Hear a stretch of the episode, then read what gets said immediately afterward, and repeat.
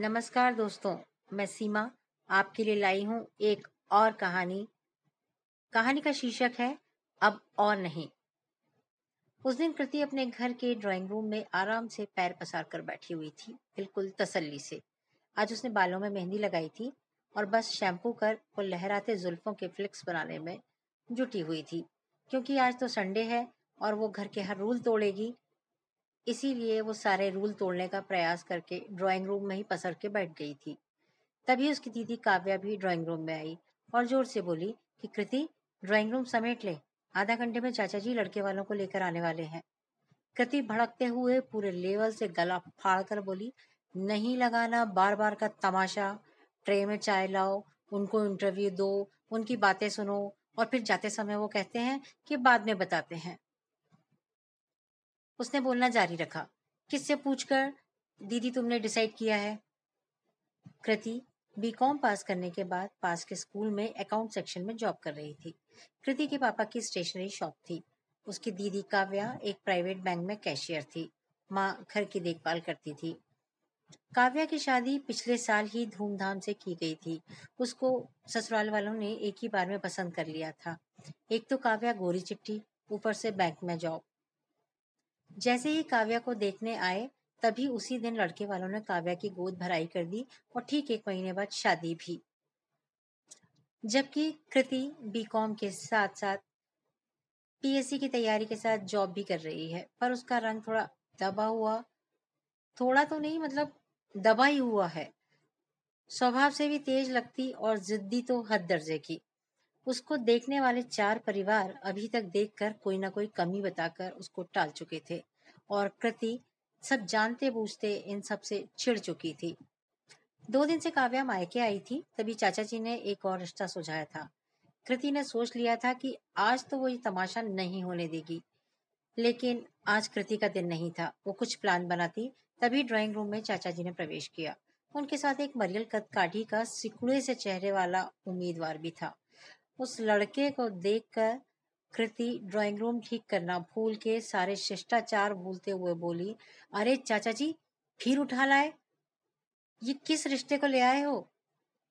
लड़का भोचक्का सा कृति के पहनावे को देख रहा था। कृति बरमुडा टी शर्ट के साथ पूरी की पूरी सिर से पाँव तक लड़ाकू गर्ल लग रही थी।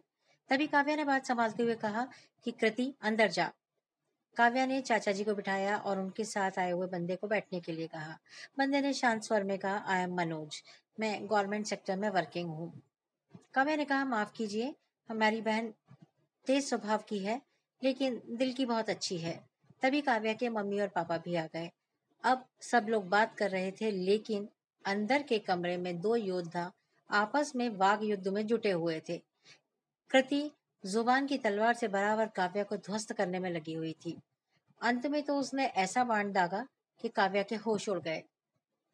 काव्या ने जब कहा कृति, ये बाहर लड़का जो है, वो पढ़ा लिखा है मनोज, तू उससे मिल तो ले, देख ले, सब कुछ ठीक रहेगा।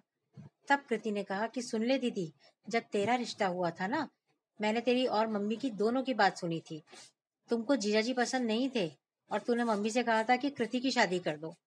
तब मम्मी ने क्या कहा था कि नहीं नहीं, उन लोगों को गोरी ही लड़की चाहिए। तू कितने दिन तक अनमनी घूमती रही? तेरी शादी के बहाने मम्मी कितने सारे क्रीम पाउडर मेरे लिए लाकर रख दिए कि ताकि मैं सुंदर दिखने लग जाऊँ? और तेरी शादी में वो तेरी ननन का देवर कैसे मुँह पर मेरे बोला था कि अपनी बहन जैसी गोरी होती तो मैं तो तुरंत शादी कर लेता और तब तूने कुछ भी नहीं बोला था। बहुत बुरा लगता है जब मेरे रंग और तेरे रंग में मेरा कंपैरिजन होता है। पिछले चार रिश्ते भी ऐसे ही गए हैं।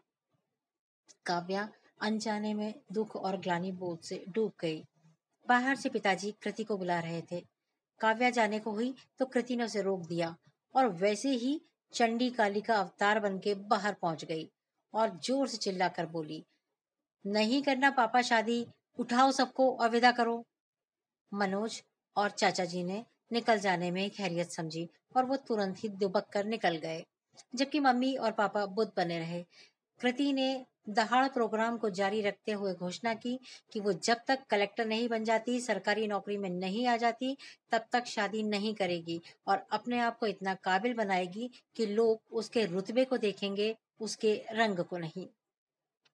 दोस्तों, ये बदलते हुए लड़कियों के एक जज्बे की कहानी है कि जिसमें अपने रंग पर, अपने रूप पर गर्व ना करते हुए कृति चाहती है कि वो कोई एक ऐसी अच्छी नौकरी पाए, एक ऐसा अच्छा पद पाए, जिससे लोग उसकी समाज में तारीफ़ करें।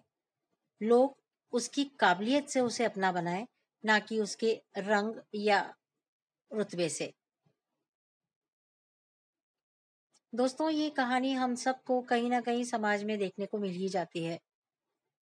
आज कृति जैसी लड़कियों की ज़रूरत है। बच्चियों को आज आगे बढ़ने के लिए अपनी पढ़ाई, लिखाई और अपनी काबिलियत को सामने लाना होगा। आज बस इतना ही। अगले अंक में आपके साथ फिर मिलूँगी एक नई कहानी के साथ। तब तक के लिए आज्ञा दीजिए, नमस्कार।